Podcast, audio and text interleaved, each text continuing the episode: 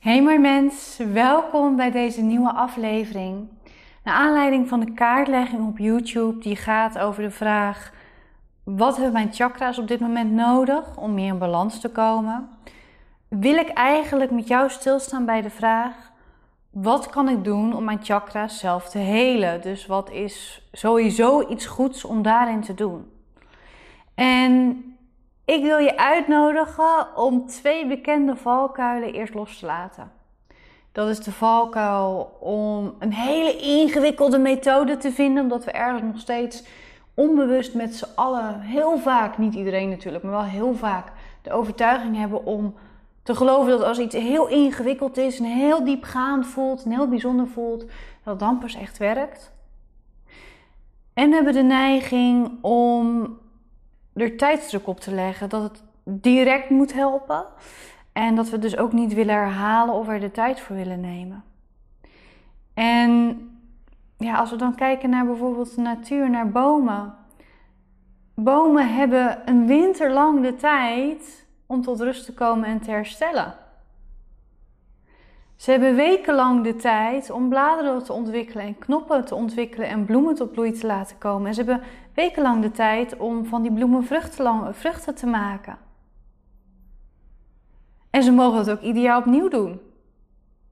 Dus als het een jaartje niet lukt, is er niks aan de hand, dan volgend jaar weer. Als we vanuit dat perspectief kijken, dan snappen we ook dat we iedere keer eenzelfde soort fase in kunnen gaan en dat dingen terug kunnen komen. Dat zijn die useless, dat zijn die thema's waar we iedere keer op terug mogen komen. En dan zien we ook dat we onszelf tijd mogen geven om iets te helen. Maar dat we dat niet ingewikkeld hoeven maken. Dus dan ga ik hem anders insteken vandaag, met die inzichten meegenomen. Dan ga ik kijken met jou naar wat is de meest simpele manier die ik vanuit rust keer op keer in kan zetten om mijn chakras te helen en in balans te brengen. En dat is dus een makkelijke manier. Maar hij vraagt wel herhaling en oefening en tijd. Wat het aller, aller, allermakkelijkste is wat je kunt doen, is regelmatig, elke avond of een ander ritme daarin, als je in je bed ligt, jezelf af te vragen welk chakra je denkt dat op dit moment het meeste aandacht bij jou vraagt.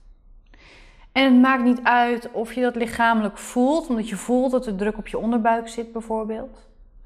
Of dat het gewoon een intuïtieve ingeving is, of tenminste zo voelt het dan. Dat je denkt, nou ik denk mijn heilig ben chakra, het voelt als mijn heilig ben chakra.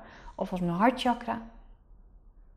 Of dat je het bedenkt, beredeneert, omdat je weet dat je de laatste tijd worstelt met je zelfvertrouwen.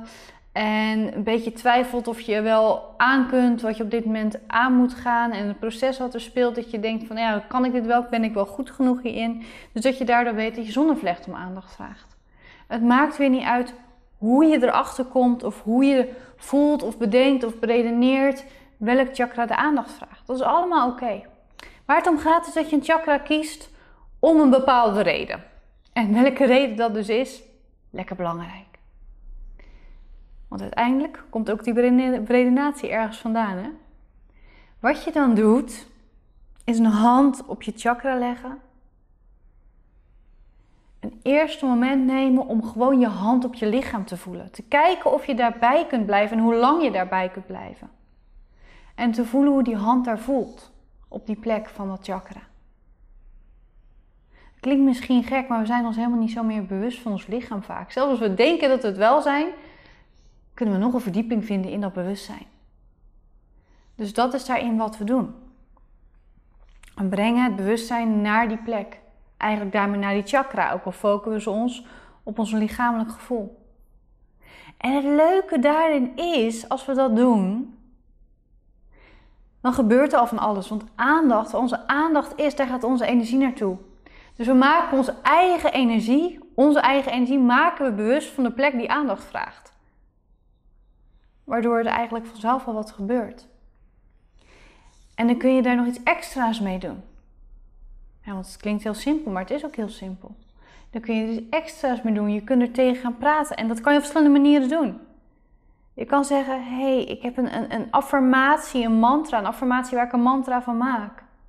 Die voor jou goed voelt. Die niet gelijk je innerlijke criticus triggert. Dus die je kan herhalen zonder met jezelf in discussie te gaan in je hoofd. Zonder dat er gelijk maar een maar aangaat van maar ik geloof het niet. Dus een mantra die je kan herhalen in gedachten in jezelf terwijl je met je aandacht zoveel mogelijk bij die plek bent, bij dat chakra bent. En dan kan bijvoorbeeld zijn van ik vertrouw op mezelf.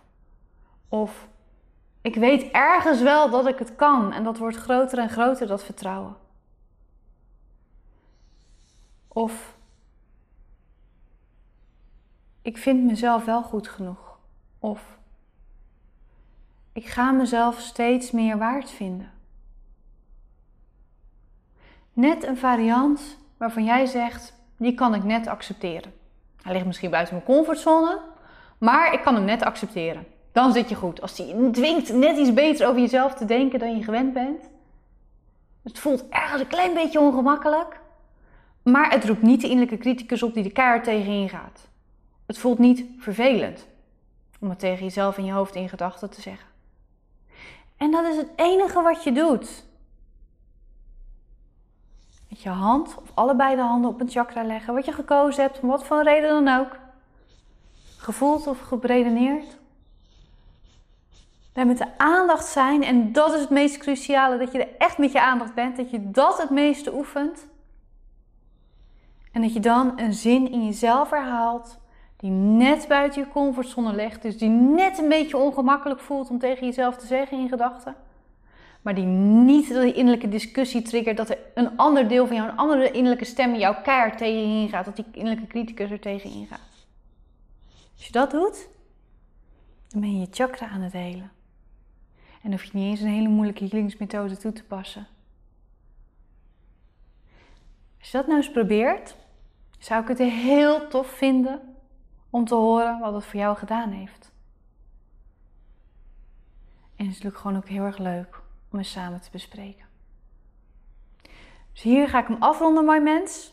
Met de uitnodiging dat je dit gewoon eens een keer probeert. Want er is altijd wel een chakra wat aandacht vraagt. Want zo werken we nou als mensen eenmaal. Er is altijd wel iets in ons wat de aandacht vraagt. En zo kunnen we er wel iets moois en iets leuks mee doen. En dat gezegd hebbende, ga ik hem echt afronden. En wens ik je een waanzinnige, mooie dag toe.